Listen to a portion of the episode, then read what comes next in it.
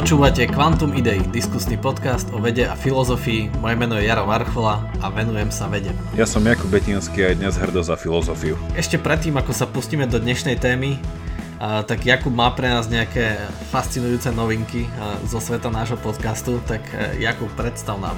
Ja mám dve skvelé správy. Prvá správa je, a teda verím, že viacerí z vás už ich postrehli, čiže pre tých z vás, ktorí nie, tak tu sú.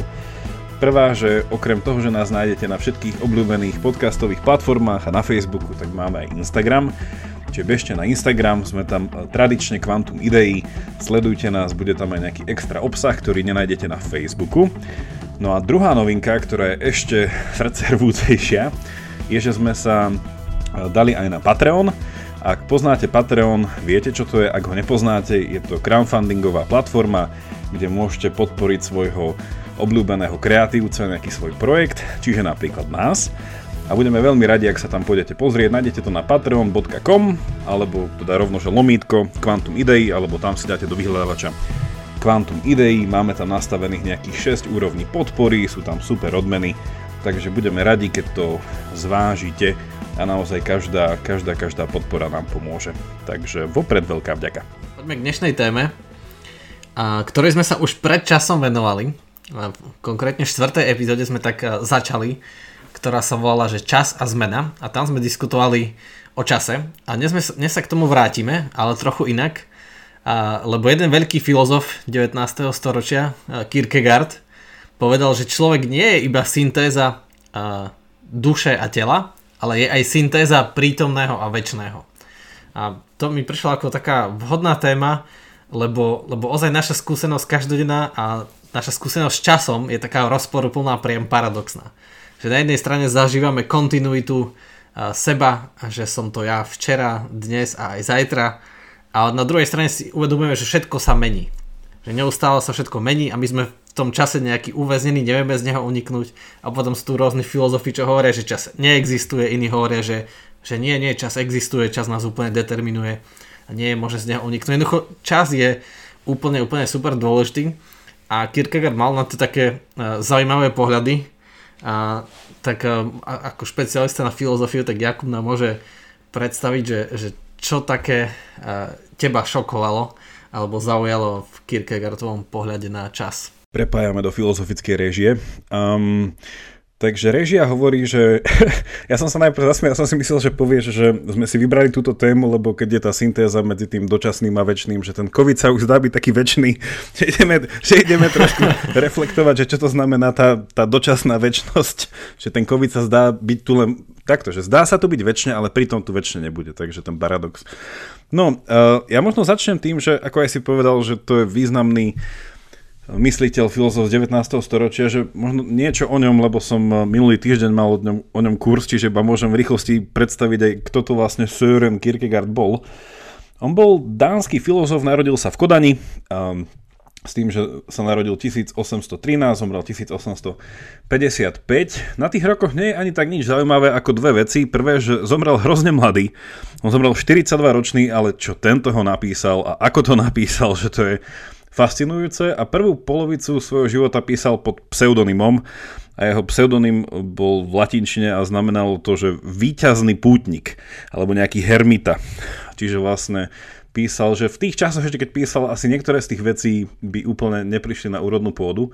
A druhá vec je zaujímavá na tom, že on bol veľký odporca, vtedy mainstream bola tzv. Heglová filozofia, o takom nejakom veľkom e, všeobjímajúcom duchu, ktorý sa nejako dejinami proste ukazuje a rozvíja a seba uvedomuje a tým pádom tak nejako e, vyžaduje veľkú uniformitu a nejakú, nejaké potlačenie seba sa, tak bol veľký odporca Hegla a vlastne, že ono to nie je až taká dávna minulo, že Hegel umrel, keď Kierkegaard mal 18. Čiže vlastne oni boli celkom, že ešte súčasníci, čiže toto 19. storočie a vlastne počas toho, ako žil, e, ako žil Eh, Kierkegaard, tak sa narodili a žili ďalší filozofi ako Nietzsche, eh, autori ako Dostojevský a tak ďalej. Že bolo to naozaj, že to 19. storočie bolo v tomto celkom aktívne. A ja si myslím, že ako sa aj trochu dostaneme eh, k tomu dneska, že i keď je to veľký filozof a mysliteľ, Kierkegaard začal ako študent teológie, čiže v niečom je to veľmi, je tam z toho cítiť taký ten taký, taký duch toho dánskeho protestantizmu, v tom celom, tej jeho filozofii. A ďalšia zaujímavá vec je ešte, že on je jeden z tých mála filozofov, ktorý popísal nejakú psychologickú diagnózu, ktoré sa, ktorá sa dodnes, dodnes lieči. Niečo také, že, že poslucháči asi poznajú a poznáte ten, ten výraz, že, že existenčná alebo existenciálna úzkosť, tak to je vlastne on, autorstvo ide jemu a niečo o tom aj dneska povieme, keďže z tej knižky, kde to napísal ten koncept úzkosti zo 44. 1844, tam vlastne pojednáva aj o tom čase. No a s tým je veľmi spojená aj potom niečo, také, že depresia a takéto ešte iné stavy, e, stavy úzkostlivosti. Takže toľko v krátkosti, že bol to naozaj taký e, všestranný e, mysliteľ a naozaj toho všeličo zanechal a posledné, že teda radíme ho k existencialistom. Hej, že aj ten, tá otázka toho času a toho, že sme tu proste buď väčšine alebo do času sú také existenčné témy. Takže aká bola tvoja pôvodná otázka? Ešte si sa ma niečo pýtal, nie? že, že čo, čo z Kierkegaardových tvrdení a jeho myšlienok o čase je pre teba také kľúčové, že že či ťa zaujalo niečo tak ako, ako mňa s tou väčšnosťou a, a prítomnosťou. Tak vlastne spoiler, ktorý je nespoiler, že vlastne aby poslucháči, a dáme to potom v linko, že ty si aj nám poslal na prečítanie taký článok uh, z jedného veľmi zaujímavého z jednej platformy. A vlastne ona pojednával ten článok prevažne, ako som hovoril o tom diele, ten koncept času. No mňa na tom zaujalo hrozne veľa vecí, ale ak by som začal iba jednou v krátkosti, že že presne akým spôsobom on vrátil v niečom mm, do takého na tú dobu moderného rozmýšľania ten koncept väčšnosti v niečom. Že vlastne je to také paradoxné, aspoň ako to ja vnímam, že s tým, že na jednej strane je poznačený takým tým, že tým kresťanským rozmýšľaním o čase, že má ten čas nejakú progresivitu, a nekam smeruje, ale na druhej strane, že ako sa proste odvážne pustil do toho a vniesol tam ten, ten grécky nádych toho, tej stálej, stále prítomnej väčšnosti, že proste uvažovať o čase v prvom rade ako o väčšnom a potom až v druhom rade ako niečom, čo plinie v rámci tej väčšnosti, čo samo o sebe je také paradoxné. Čiže toto ma zaujalo ako prvá vec. Ja som to vybral preto, že ten rozdiel, ktorý tak intuitívne asi cítime, ako som naznačil, že ten rozpor medzi tým vnímaním, že vnímame niektoré veci ako väčšie, napríklad ako matematické pravdy alebo koncepty, že v niečom ich vnímame ako mimo času, alebo aj vlastne samotné naše myšlienky, čo vlastne aj Kierkegaard spomína, že kedykoľvek urobíme nejakú reflexiu sveta, nejakú reprezentáciu myšlienkovú, tak vlastne musíme zastaviť čas, musíme to vystrihnúť z času, musíme to abstrahovať a to je vlastne nereálne. Že, že zastaviť a vymyslieť moment, je nereálne. A, a vôbec iba to, že, že to je taká, taký, taká zvláštna myšlienka, ktorú som ešte neúplne spracoval, že, že vôbec, on hovorí, že vôbec to, že rozlišujeme minulosť, prítomnosť a budúcnosť, že to by nebolo možné, ak by sme to nevzťahovali, ako Jakub hovoril v minulom epizóde, že všetko je relatívne, a akože sa všetko na niečo vzťahuje, tak aj tie, toto časové rozdelenie musíme vzťahovať na, na väčšnosť že inak by nebolo možné urobiť uh, toto rozdelenie na, na prítomnosť. A, a je to také, že asi, asi aj vám to príde také, že, že úplne šokujúce aj s tými novými vedeckými teóriami, že a keď sa viac učíme o mozgu a dozvedáme, že, že čo je to tá prítomnosť, že ako je možné, že vôbec vnímam to, čo sa teraz deje, že teraz počúvam a že dýcham a že to sa deje práve teraz, alebo to už bolo, alebo ako to je s tým môjim vnímaním. Tak mňa tam úplne dostalo to jeho, to jeho prepojenie väčšnosti a prítomnosti, že on vlastne povedal, že, že moment je vlastne, že prítomnosť je vlastne väčšnosť. Lebo prítomnosť je v niečom taká abstraktná a že to je nejaká, on to, on to hovoril, že to je nejaká že plná väčšnosť, ale keďže som nečítal asi jeho originálne diela ako ty, tak e, ešte trochu zápasím s tou interpretáciou, ale... Teraz rozmýšľam, že, že čo bude dobrá rada našim poslucháčom, či si to teraz pauznúť a ísť si prečítať ten článok, alebo počúvať naše interpretácie až do konca, ale necháme to na vás. Toto je, toto je ten čas, toto, je ten, toto je ten prítomný moment, keď vy sa môžete rozhodnúť pre, vzhľadom na vašu väčšnosť, že či si to chcete ísť prečítať alebo nie. Ja, ja, ja som nad tým trochu aj rozmýšľal, že ja som si nakreslil taký diagram, ktorý teraz nemôžem no, no, poslucháčom ukázať, ale keď som dočítal vlastne ten článok, že o tom jeho chápaní času, lebo však mnoho ľudí mnoho ako chápe čas, my sme sa minule rozprávali teda v tej našej štvrtej epizóde, čo už bolo dosť dávno, to už bol nejaký rok, dva mesiace, rok, tri mesiace. A ja som tam vtedy spomenul takéto, takéto súčasnú alebo nejakú nedávnu filozofie času skrz teda toho filozofa Mac Tagarta, ktorý teda je známy tým, že obhajoval tú tezu, že, že čas neexistuje, čiže nejakú nereálnosť času čo nemá ďaleko v mnohom od Kierkegaarda, ak sa teda pozeráme na to, že, že nereálnosť, neexistenciu času ako takého, hej, a zase tam ide tá vzťažnosť, že proste, že čas nevyhnutne sám o sebe nie je, ak by nebol vo vzťahu k niečomu. Ale ja som vtedy toho Mac Taggart, tak si dobre pamätám tú epizódu, že um, chápal tak, uh, že on vidí presne tú prítomnosť hej, v niečom ako tú kotvu, že, že v niečom tá, tá budúcnosť a minulosť sú, sú neexistujúce a jediné, čo existuje, je ten stále, stále plynúca prítomnosť. Hej? Ale vlastne, že, že, že to, čo dáva zmysel budúcnosti a minulosti, je proste, že, že prítomnosť, že cez ňu sa to odráža. No a tu mám pocit, že ten Kierkegaard to trochu otočil, že v tej mojej schéme, ktorú som si nakreslil, tak bol taký kruh, taký, že, že stále roz, rozpínajúci sa kruh, ako proste vesmír, ktorý som nazval, že väčnosť.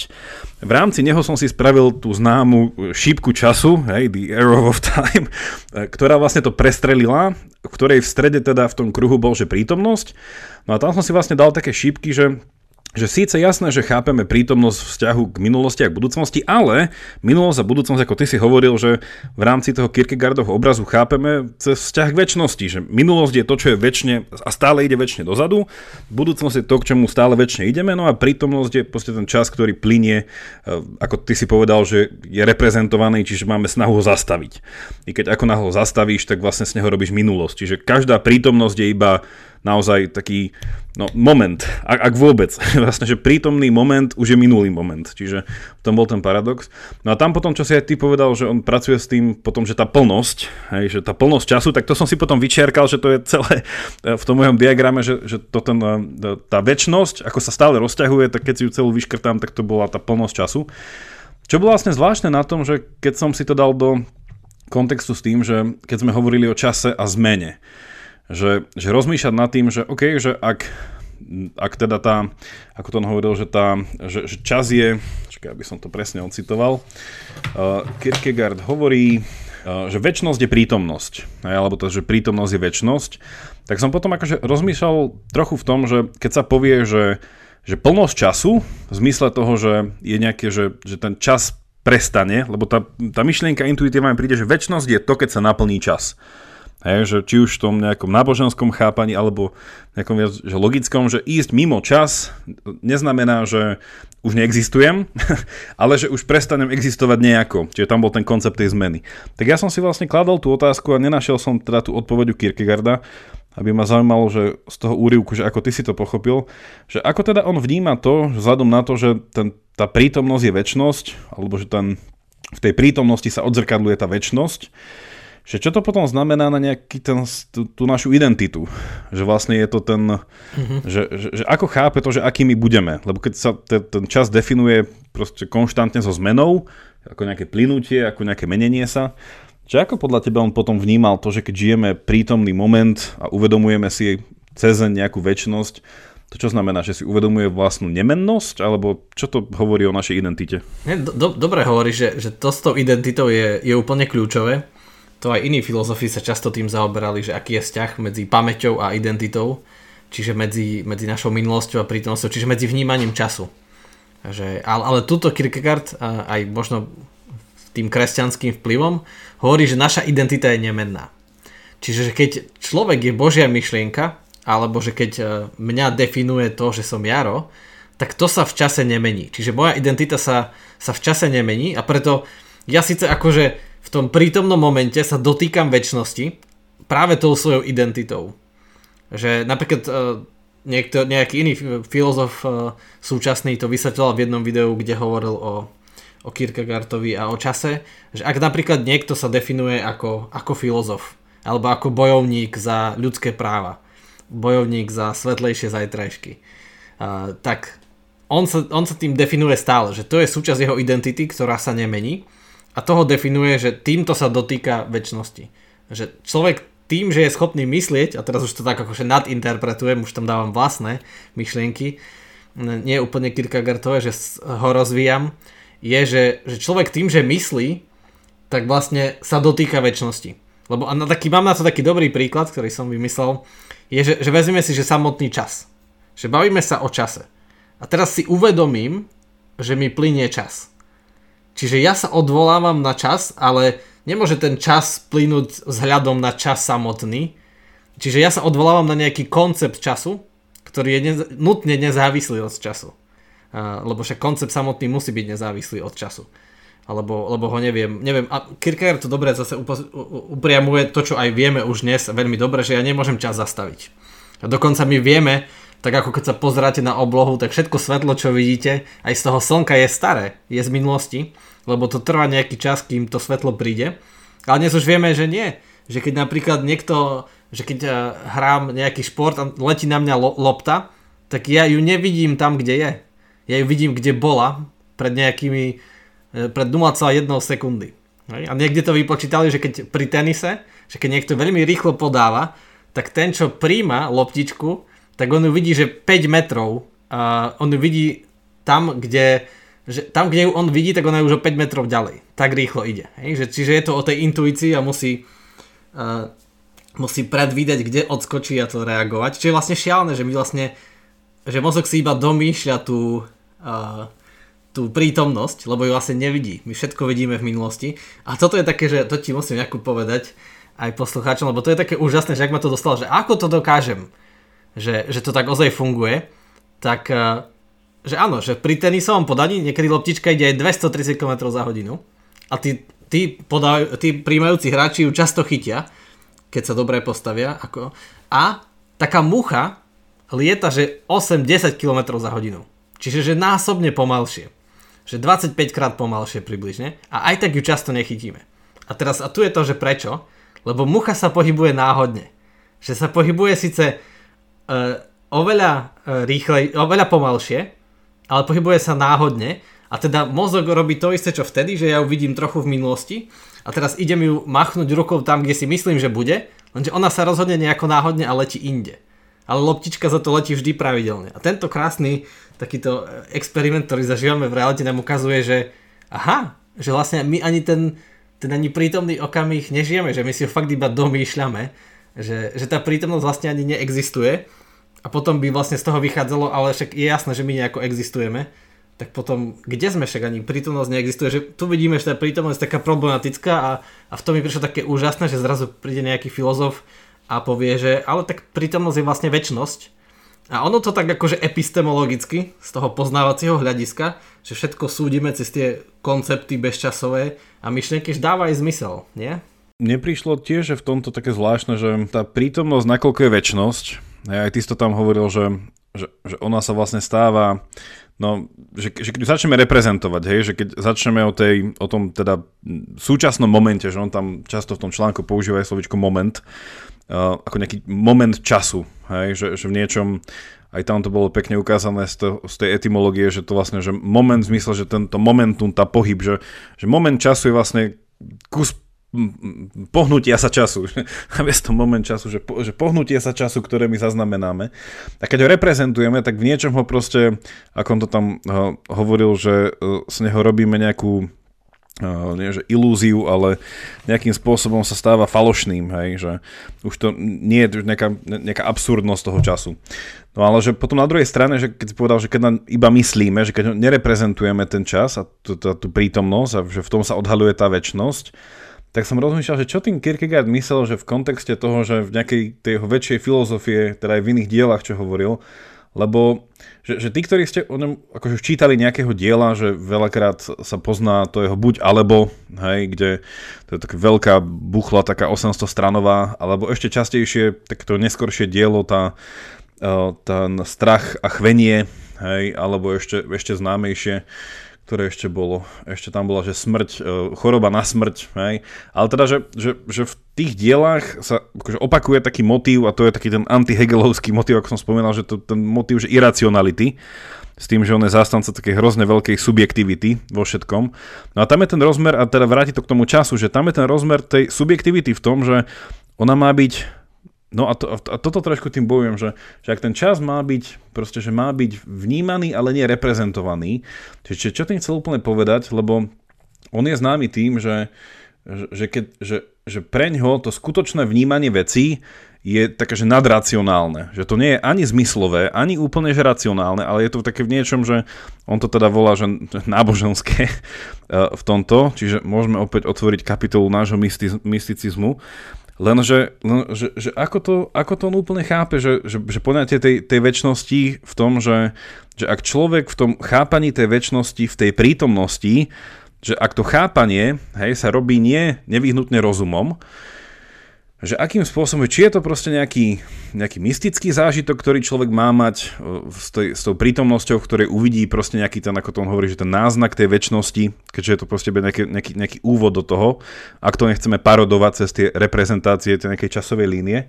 Lebo však ja som to už párkrát spomínal, že to je ten jeho výrok, že, že on ako kresťan bol, a teda ako šťastie ako teológ, teda aj ako, že, že mal toto aj intelektuálne nejako podkuté, Takže on veľmi dával do popredia, hej, že koncept lásky. Že to je ten, ktorým akože vidíme správne svet, nie nevyhnutne proste takými heglovskými, racionálnymi koncepciami, tak on má, on má ten známy citát, že, že uh, chápeme iba smerom do, budu- do minulosti, hej, ale milujeme iba smerom dopredu. Čiže vlastne, že v niečom tá, budu- tá, tá budúcnosť, ako on jej hovoril aj v týchto úrivkoch, ktoré sme mali v tom článku, keďže nejaká nadradenosť tej budúcnosti, keďže má bližšie k celku ako takému, že vlastne že k tej plnosti toho, čo ten čas nejakým spôsobom na čo odkazuje, alebo čoho je súčasťou, že, že a toto je úplne, že už nejaká taká pre mňa, to, to už to, kde Kierkegaard je taký, že fil, filozof, ktorý už lavíruje proste naozaj s takým nejakým tým bytostným prežívaním svojej viery, kde vlastne rozmýšľam, že nakoľko táto väčšnosť toho prítomného momentu je naozaj väčšnosť zachytená v nejakom akte lásky, ktorý nie je nevyhnutne racionálny, lebo nie je nevyhnutne rozmýšľa v nejakých konceptoch, že nie je koncepčný. Hej? Že je to proste iba také, že to tu a teraz, ale v takom tom bytostnom, hej? že nie, nie, nie v racionál. Čiže akože, no trochu som sám seba teraz neistil, ale takto, na, ta, takto nad ním teraz nejako rozmýšľam, že ako to asi chápe. Ja ťa skúsim trochu uistiť uh, viac, uh, že, že ja tomu rozumiem tak, že Uh, že on je taký odvážny filozof uh, v zmysle, že hovorí, že to nadracionálne je skutočné. Že, že, lebo keby sme ostali iba pri tom rozdelení, že čo je realita sama o sebe a ako ju ja vnímam, že medzi tým ontologickým časom a epistemologickým, že OK, že môžeme sa baviť, že či čas existuje ako sám o sebe a potom, že ako ho vnímam. Ale on hovorí, uh, že, že ten moment, že ten moment je nadracionálny. Lebo on hovorí, že moment, a my žijeme v momentoch, a teda to, to naše prežívanie, odhaľuje to nadracionálnu povahu skutočnosti. Že moment je kúsok väčšnosti. Že on hovorí, že moment to nie je, že práve že kúsok času, že to je kúsok väčšnosti. Že čas je nejaké naše vnímanie, ktoré sa neustále dotýka väčšnosti, ale že to sú nejaké rozdielne veci, že, že väčšnosť je tá pravdivá, že to je tá pravda o svete a v tom našom poznávaní, čiže v čase, že ako my vnímame zmenu, tak my sa dotýkame tej väčšnosti v tých momentoch. A to je také, že, že on, on vlastne dáva, že OK, že a možno tak, akože ja nepoznám tu jeho zvyšnú filozofiu s tou láskou, ale že asi tak mi to logicky sedí, že on verí a hovorí, že skutočnosť je nadracionálna. Hej? A tu by som tak upriamil posluchačov, že nie iracionálna, alebo že nie, že neracionálna, alebo som, že nie neprirodzená, ale nadprirodzená. Čiže nadracionálna, čiže, lebo to je rozdiel v tom, že ten rozum má zmysel, ale ako pri nejakých limitoch, keď narazíme na limity rozumu, jednoducho akože treba vypnúť alebo akože trošku brať, že OK, že máš svoje limity, ale nie, že ho úplne ignorovať. Lebo keby to bolo iracionálne, tak ho vlastne môžeme ignorovať. To by bolo viac také Schopenhauerovské, že, že svet riadi iracionálna vôľa, takýto akože úplný chaos. Takže ja, ja tomu rozumiem tak, ale že hovorím, že tú filozofiu s tou láskou nepoznám. Lebo však eh, Kierkegaard klasicky má taký, eh, takéto rozdelenie, to teda začal v tom diele buď alebo, teda buď alebo, že on ako existencialista hovorí, že naša skutočná identita, že to kým sme, naša skutočná povaha uh, ľudská je v akte voľby. Hej, že a preto to dielo sa volá buď alebo, že keď máme voľbu a keď si vyberáme, že vtedy sme naozaj, naozaj ľuďmi. No ale že čo si vyberáme, ako si vyberáme, že aké druhy života. On povedal, že sú tri ale nejakým spôsobom, že on ako neracionalista v tomto, že on nedáva nejakú váhu rôznym dôvodom, prečo by si si logicky mal vybrať iný spôsob života. Že v tomto je to také veľmi zvláštne, ten jeho subjektivizmus. A prvá je teda tá, ten spôsob života že estetický, ako ho volá, alebo teda lepšie, aby to nebolo zavádzajúce, tak hedonický, hedonistický, alebo nejaký zmyslový, ne, že to je vlastne prvý taký umelecký spôsob života kde vlastne človek zbiera takéto estetické zážitky a skúsenosti. Druhý spôsob volá etický, čo je proste taký nejaký že spôsob života na základe nejakých e, morálnych pravidiel, že už tam začína trochu to rácio.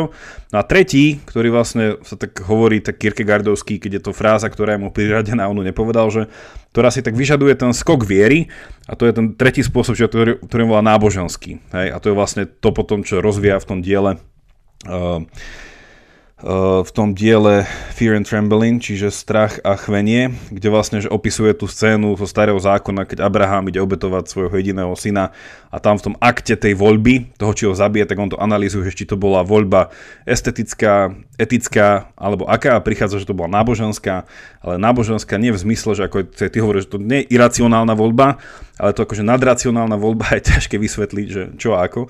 No ale toto hovorím preto, že, že ja sa snažím pochopiť to, že keď hovorí, že ten moment, hej, moment času, alebo teda to, to, to, to nejaký ten krátky segment toho, to, toho pohybu, ktorý vnímame ako prítomný moment, že, že to, že toto má byť v niečom, že dvere k väčšnosti, alebo že cez tento prí, prítomný moment chápeme väčšnosť a nie čas, že rozmýšľam, že, že akej povahy je to slovo chápanie, hej, v kontexte toho, čo som práve teraz povedal. Lebo nemôže to byť chápanie estetické, tým pádom zmyslové, nemôže to byť chápanie racionálne, teda koncepčné a nejaké logické a musí to byť v niečom chápanie náboženské. A preto som teda spomenul tú, tú lásku, že vlastne že v niečom, a to akože by trebalo asi dočítať Kierkegaarda v tomto, že ako to úplne myslel, že či to, to, to zakúsenie toho, že v tom prítomnom momente sa odkrýva väčnosť, že či táto skúsenosť, teda ako som už teda povedal, že má byť náboženskej povahy, že či je to niečo, čoho vlastne človek je sám schopný, alebo v kontexte vlastne náboženskej nejakej epistemológie, že je to skôr komunikované niekým ku mne. Že je to vlastne skôr vyjavené ako pochopené. Čiže na týmto iba rozmýšľam, že čo sa tým presne myslí.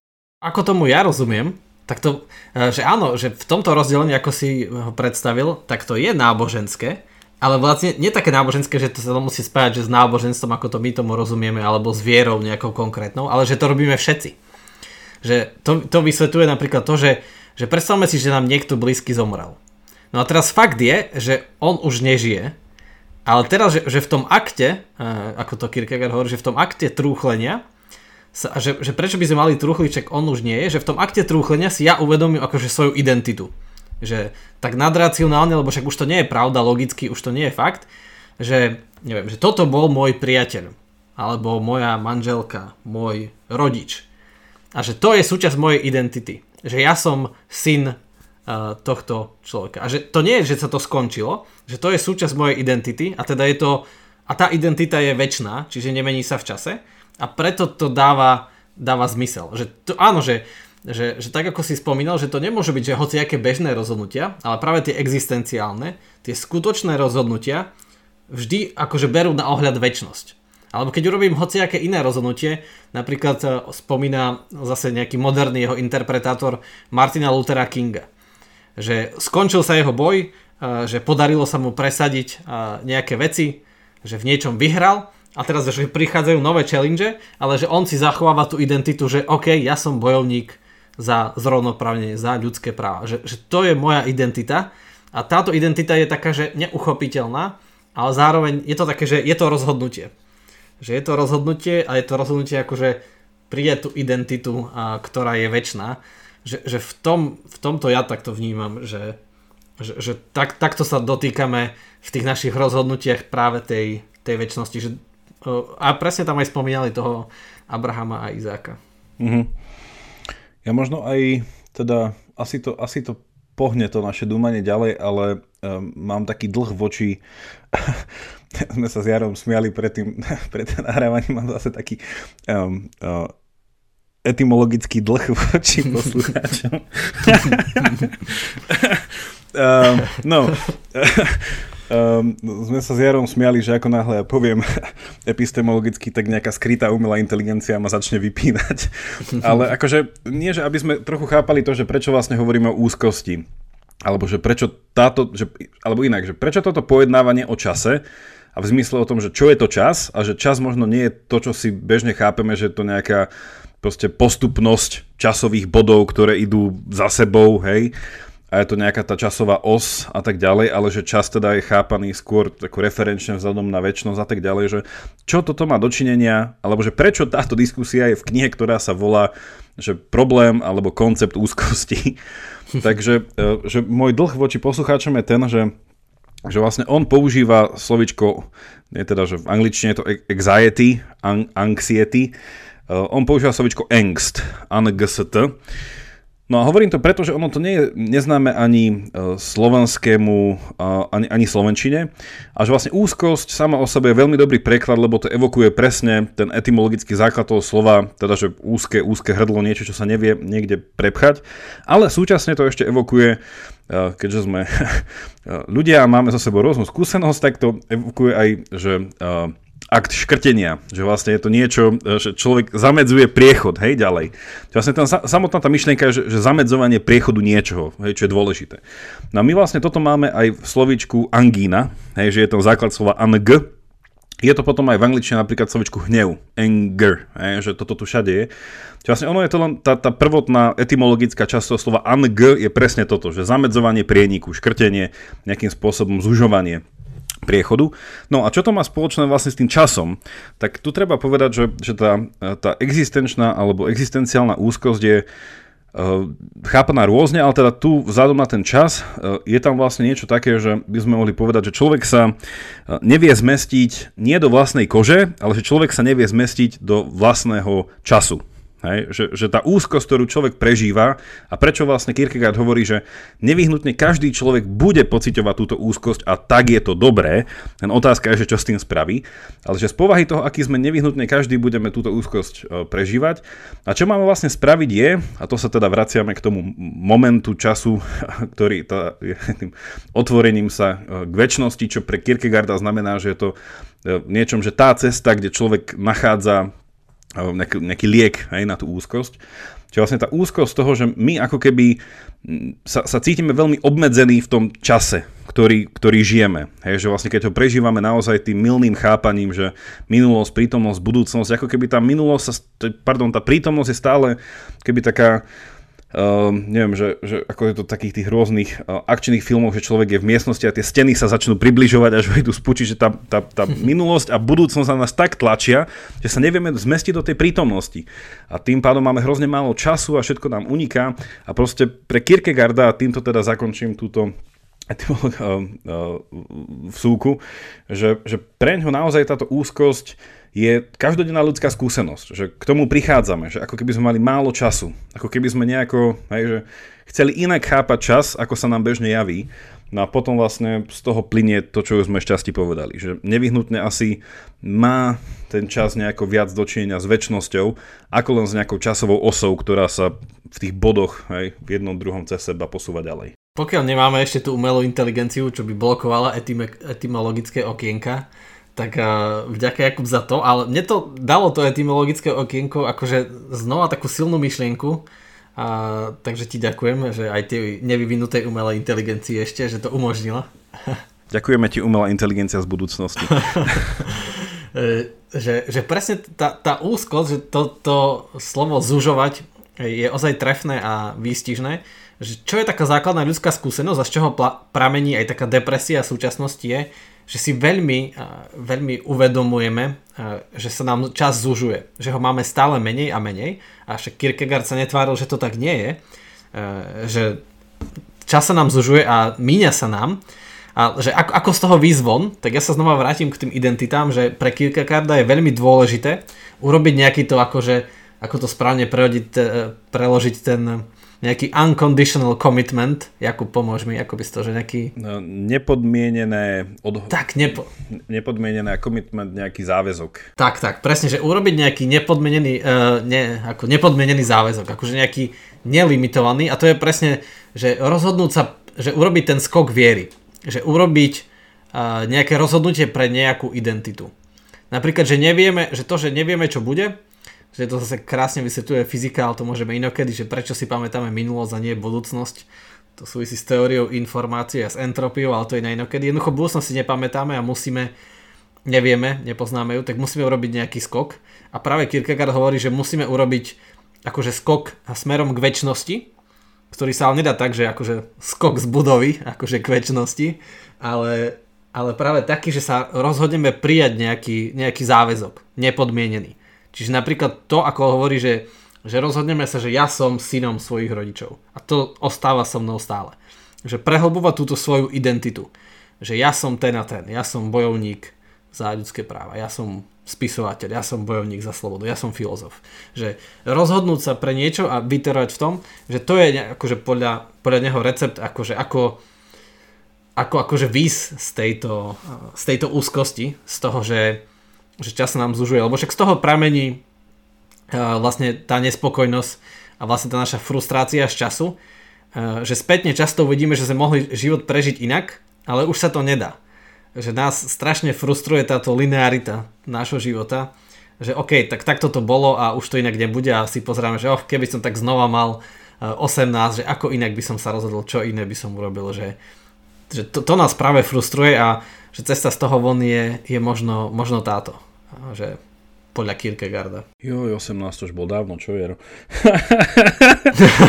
vtedy, vtedy sme ešte nemali podcast, čo? A, ja rozmýšľam, že ako, že ako by do tohto, že či sa dá napasovať nejako, lebo Kierkegaard je okrem iného známy aj takou vecou, že on napísal svoju dizertačku, i keď vtedy ešte PhD neexistovalo, ale nazvime to, že nejakú prácu, neviem, nejakú väčšiu, väčšiu prácu na ukončenie štúdia na Kodanskej univerzite. Vidíš, ako PhD ešte neexistovalo, ale on urobil nepodmienený záväzok a napísal disertačnú prácu.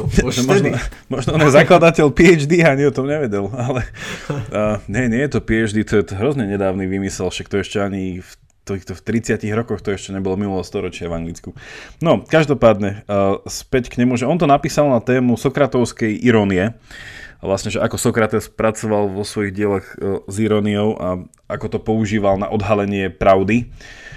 A vlastne Kierkegaard je jeden z tých, ktorí si zobrali, uh, alebo teda, že interpretovali spätne Sokrata za svetca, Um, I keď teda v rámci jeho protestantskej tradície teda tí svetcovia nemali až takú rolu, ale teda um, písal o ňom ako o svetom Sokratovi.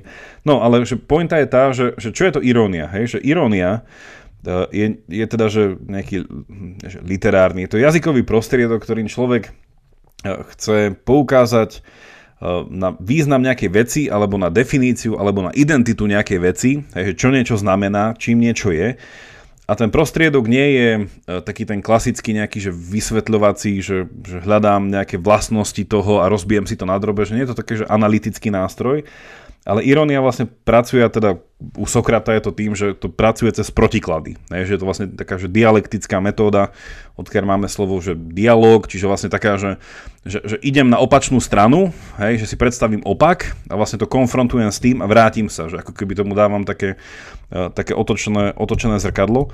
No a akože to je niečo, že, že, že, že tá irónia sa často hovorí, že aj samotný Kierkegaard často vlastne ironizoval a veľmi akože hyperbolicky písal uh, vo, svo, vo svojich dielach, že na to, aby poukázal, že čo myslí s tými vecami.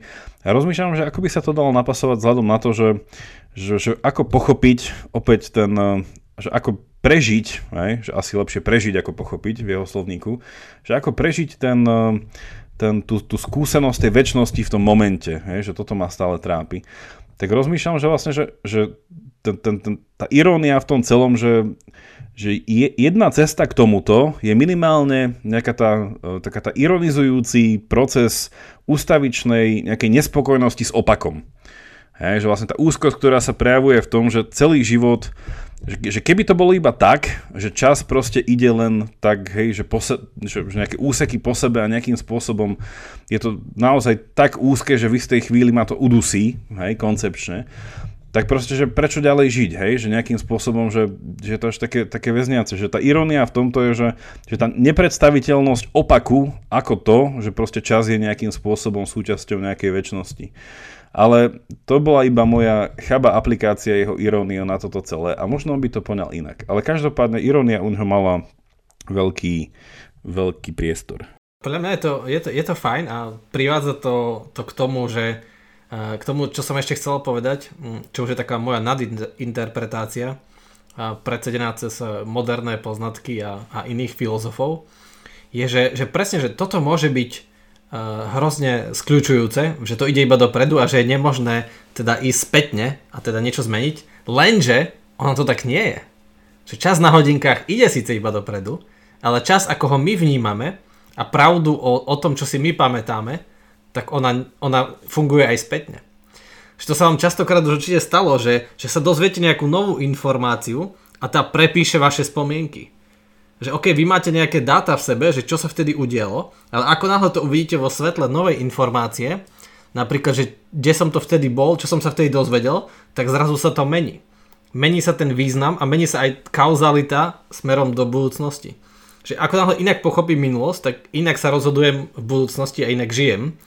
A vedci teraz urobili aj taký úplný light výskum, úplne, že aký, aký jednoduchý a geniálny, že zavolali si, ako to psychológovia robia, na nejakú úlohu ľudí, rozdelili ich na dve skupiny a povedali im, že na úlohu majú 10 minút. Dali im nejaké logické skladačky, oni nevedeli, čo ich sledujú, čo. A teraz jedným prišli povedať už po 5 minútach, že vašich 10 minút vypršalo. A druhým prišli až po 20 minútach povedať, že vypršalo. A čo sa teraz stalo? Obidvaja tam uh, akože mysleli si, že robia 10 minút, jedni tam boli 5, druhý 20. No teraz zistili, že bol veľmi podstatný rozdiel, že ako vnímali, že ako ich to bavilo. Že tí, čo tam, tam boli 5 minút, Čiže tak umelo ich donútili, že im čas bežal, ale spätne ich donútili, že keď tam sedeli, im čas nebežal rýchlejšie, im čas bežal tak ako všetkým, ale spätne, keď im povedali, že už, už je koniec, tak oni ako to skončilo, v perspektíve toho, že už to skončilo, ja som tam bol, tak povedali, že, že to bolo celkom fun. Ale tým, čo umelo sa čas vliekol, tak povedali, že to nebola až taká fun. Hej, ale pri tom, že, že wow, že čo sa stalo, že v svetle tej perspektívy, akože v budúcnosti, po tej aktivite to zrazu vidia inak. A, a, to, a to je také, že, že jednoduché, to taký light príklad, ale to šokujúco mení to, že a ukazuje, že ako vlastne naše nové poznanie mení to, čo sme v minulosti. A, a to je taký, že teraz už je taká, že rada motivačná, uh, amatérsky motivátor, že ako by sme sa mohli vyrovnávať teda s tou väčšnosťou uh, v prítomnosti, je, že, uh, že objavovať alebo že prehlbovať naše poznanie o sebe a tým pádom vlastne unikáme z toho skľúčujúceho, ako, ako Jakub hovoril, že z toho skľúčujúceho, že to ide stále iba dopredu, že my vlastne môžeme meniť aj spätne. Keď prehlbujeme poznanie v, súčasno, súčasnosti, v tej prítomnosti, tak vlastne meníme to, čo sa stalo spätne. Že to vlastne je možné. Je možné meniť uh, realitu aj spätne. Hej? Napríklad, že historici hej, to vedia, keď objavujú nové a nové narratívy, ako interpretovať uh, tie dáta. Teraz rozmýšľam nad tým už pomaly k záveru, že, že, že akým spôsobom by sa toto celé dalo aplikovať mimo, teist, mimo nejaký teistický pohľad na svet.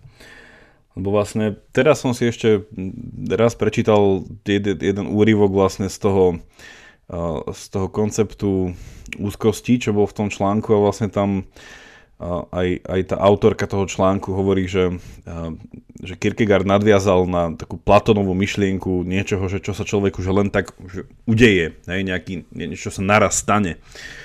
A že vlastne, že, že, že to bolo nejako chápané, že to je ten moment, hej, že, že, že tá jednotka toho času je vlastne že nejaká náhodilá udalosť, hej, že ten, ten moment, taká nejaká momentárna vec.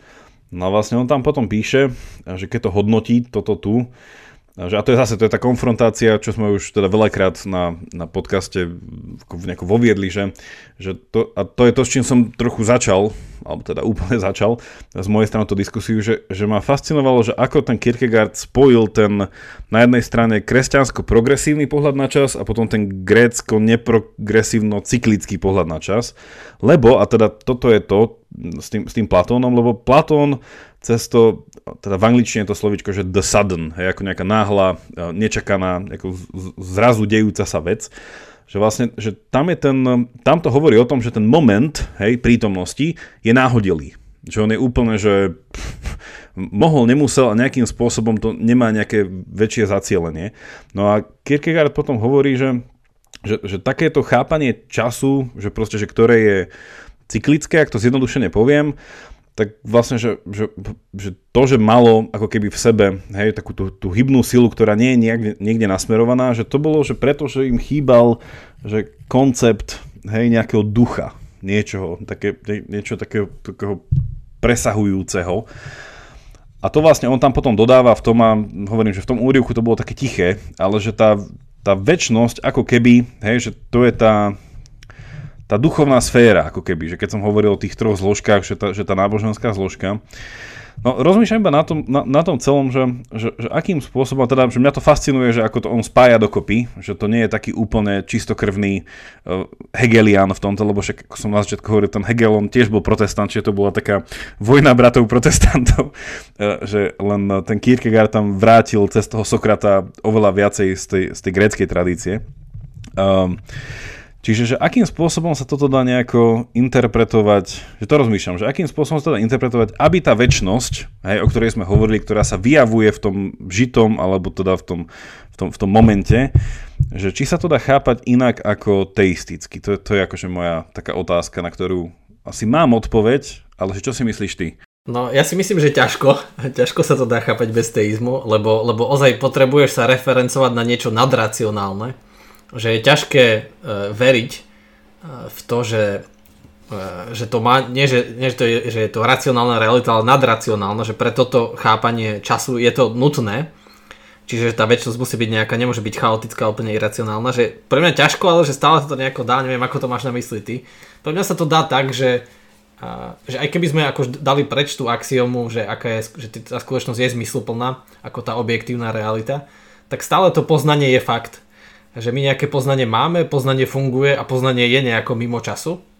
A keďže dáva zmysel a keďže my všetky čo rozhodnutia, čo robíme aj o sebe, aj o budúcnosti a ako interpretujeme minulosť, tak to všetko porovnávame s nejakými myšlienkami a teóriami, ktoré sú, ako dá sa povedať, že bezčasové, tak takto by to nejako mohlo fungovať. No. Možno. dneska vidím z tej diskusie taký, taký neuspokojený, lebo rozmýšľam, lebo, lebo rozmýšľam že, že stále vie, že, že, v tej, že v tej trojnožke tých jeho no, vysvetlení, že, že, že čo je tá väčnosť, hej? lebo v niečom tá väčnosť má byť taký ten uspokojujúci prvok naprieč tou úzkosťou, ktorú vlastne prežívame. Lebo tá, že, že, že čo tá väčnosť nedáva? Hej, že tá väčnosť nedáva nejaký zmyslový zážitok. Hej, že to by proste, inak by Kierkegaard povedal, že všetci buďte umelci a nejakým spôsobom, že tá, estetické prežívanie to je to. Hej, na druhej strane povie, že OK, že ale tá väčšnosť súčasne nie je nejaká racionálna odpoveď. Hej, na to, že prečo žijem a ako žijem. Že to mi nedáva mi tú racionálnu odpoveď. No on keď tam vlastne ide do toho, hej, a teda tam súhlasím, alebo aj moja vlastná odpoveď na tú otázku, že či sa toto dá chápať mimo teizmu, tak, tak nedá. Lebo ten náboženský rozmer tej väčšnosti a ešte teda hlavne, ak by človek šiel cez tú interpretáciu toho strachu a chvenia, že to je naozaj že osobný rozmer. Že vlastne tá väčšnosť pre Kierkegaarda tam nadobúda nejaký osobný rozmer. Že to ako keby v tom, a preto som hovoril, že, že či ten akt, alebo ten, ten časový moment tej prítomnosti, kde ja spoznám väčšnosť, či to skôr nie je tá väčšnosť hovoriaca ku mne, ako ja k tej väčšnosti. Ale akože už zase lámeme tie mystické vody trochu. Takže tu by som to ukončil z mojej strany. OK, tak ja iba skúsim poslednú takúto metaforu, že ako by som to, to vysvetlil, aby si odišiel spokojnejší, Jakub z tejto diskusie, že tá väčšnosť je fakt. Tá väčšnosť je fakt a my sa jej neustále dotýkame. A to dotýkanie sa väčšnosti my vnímame ako čas. A teraz my sme, ale tým, my, my, my sme akože urobíme tú chybu, že my to dotýkanie sa tej väčšnosti považujeme, že to je ten čas, to je, tá, to, je to reálne, ale v skutočnosti to, tá reálna je tá väčšnosť, ktorej sa dotýkame. Hej? že my to naše poznávanie, to dotýkanie, to spoznávanie, to vytváranie identity, že my to zameníme, že OK, toto je tá najhlbšia skutočnosť, toto je naše prežívanie, toto je čas a my sme v ňom uväznení. Ale v skutočnosti to je iba ten proces a väčšnosť je pravda. Že, že to je to, čoho sa dotýkame, že tá väčšnosť tu je a toto je iba ten proces, že my zamieňame proces a vlastne nám, ten proces nám zakrýva vidieť to, čo je, čo je vlastne pravda. Amen. Tak uh, Dobre, dobre, akože, však, akože ja s tým opäť, že mám tendenciu súhlasiť, len stále, len stále rozmýšľam, či by Kierkegaard nebol viacej naklonený povedať, že, že tá väčšnosť nie je fakt, ale osoba. No a to ma nejako takže trápi v tom, že ako sa to dá interpretovať sekulár. Dobre, uh, každopádne... Ja, akože, jasné, jasné. Um, On by to možno tak hej, povedal, iba hej, akože to interpretuje hej, takto. Hej, lebo lebo v podstate on aj na... Lebo on aj keď písal, nie, že také, také rôzne diela, no, lebo on bol napríklad zaujímavý v tom, že však e, keď o ňom hovoríme ako teológovi, že on nemal, že ten jeho evangelizačný zápal pre vec, hej, že často keď sa hovorí o tom, že keď sa e, rozširuje komunita veriacich, tak tá komunita sa bude rozširovať tzv. že, uh, že nejakým uh, tým spôsobom vysvetľovacím, hej, že sa robí nejaká apologetika že sa idú vysvetľovať dôvody, že mal by si veriť lebo, lebo, lebo. No a toto akože Kierkegaard úplne ale že hejtoval najviac, jak sa dá. Že on odporúčal, že on má tiež takú takú krátku knižku, neviem, či sa to volá, že prečo som kresťan, alebo ako byť kresťan, tak vlastne, že čo on odporúča a preto, preto vlastne stále nejako vnímam, že tú väčšinou som fakt chápe ako niečo, čo hovorí k nám, hej, v, tom, v tom momente, že on tam odporúča úplne takú metódu, že, že proste otvor si, otvor si Bibliu a čítajú až kým ťa nejakým spôsobom proste tá Biblia neosloví sama. Hej, že proste neopováž sa ísť do toho s tým, že ju ideš pochopiť, hej, ale no a že hovorím, to bol taký ten opäť ten subjektivizmus, ktorý v tomto celom akože je a ten, ten, ten antiracionalizmus alebo iracionalizmus, ktorý hovorím zase, že však neproti, neprotirečí to základnej logike, ale ako ty si povedal, že je to v niečom taký ten ten nadracionalizmus, že pre neho ten rozum nie je ultimátna inštancia a určite nie čo do vzťahu k väčšnosti. Dobre, ale už, už končím aj ja. Um, aby sme nestratili aj toho posledného poslucháča, ktorý prišiel až sem. um, pozdravujeme ťa. Ktorý s nami strávil túto väčšnosť. Pozdravujeme ťa, drahý a drahá poslucháčka. Napíš nám. uh, OK. A Jakub, podľa mňa v rámci toho, že rozbiehaš Instagram Kvanta Idei, by si tam mal e, vložiť tú kresbu, e, ako Jakub vníma čas. Uh, dobre, tak ja to tam vložím. Akože, ak toto prečíta po mne, uh, dobre, to bude, to bude súčasť môjho prvého manuskriptu. Challenge accepted. To je exkluzívny content, vieš, akože uvidia. No, v diagrame. Vníma čas filozof. Čiže tak teraz, teraz aby, som, aby to bolo konzistentné s tým, čo som hovoril, tak vlastne tam musím umiestniť nejaké srdiečko. Ak tam uvidíte srdiečko, vedzte, že to bolo umiestnené ex post. A... Tak ďaká ti jeden poslucháč. A uvidíme, s čím prídeme na budúce. S niečím, aby sme boli na konci spokojní, aj, aj teda Jakub. A, tak môžete čeknúť ten náš eh, nový Patreon, eh, prípadne Instagram s Jakubou exkluzívnou kresbou a tešíme sa na budúce. Majte sa, ahojte. Majte sa.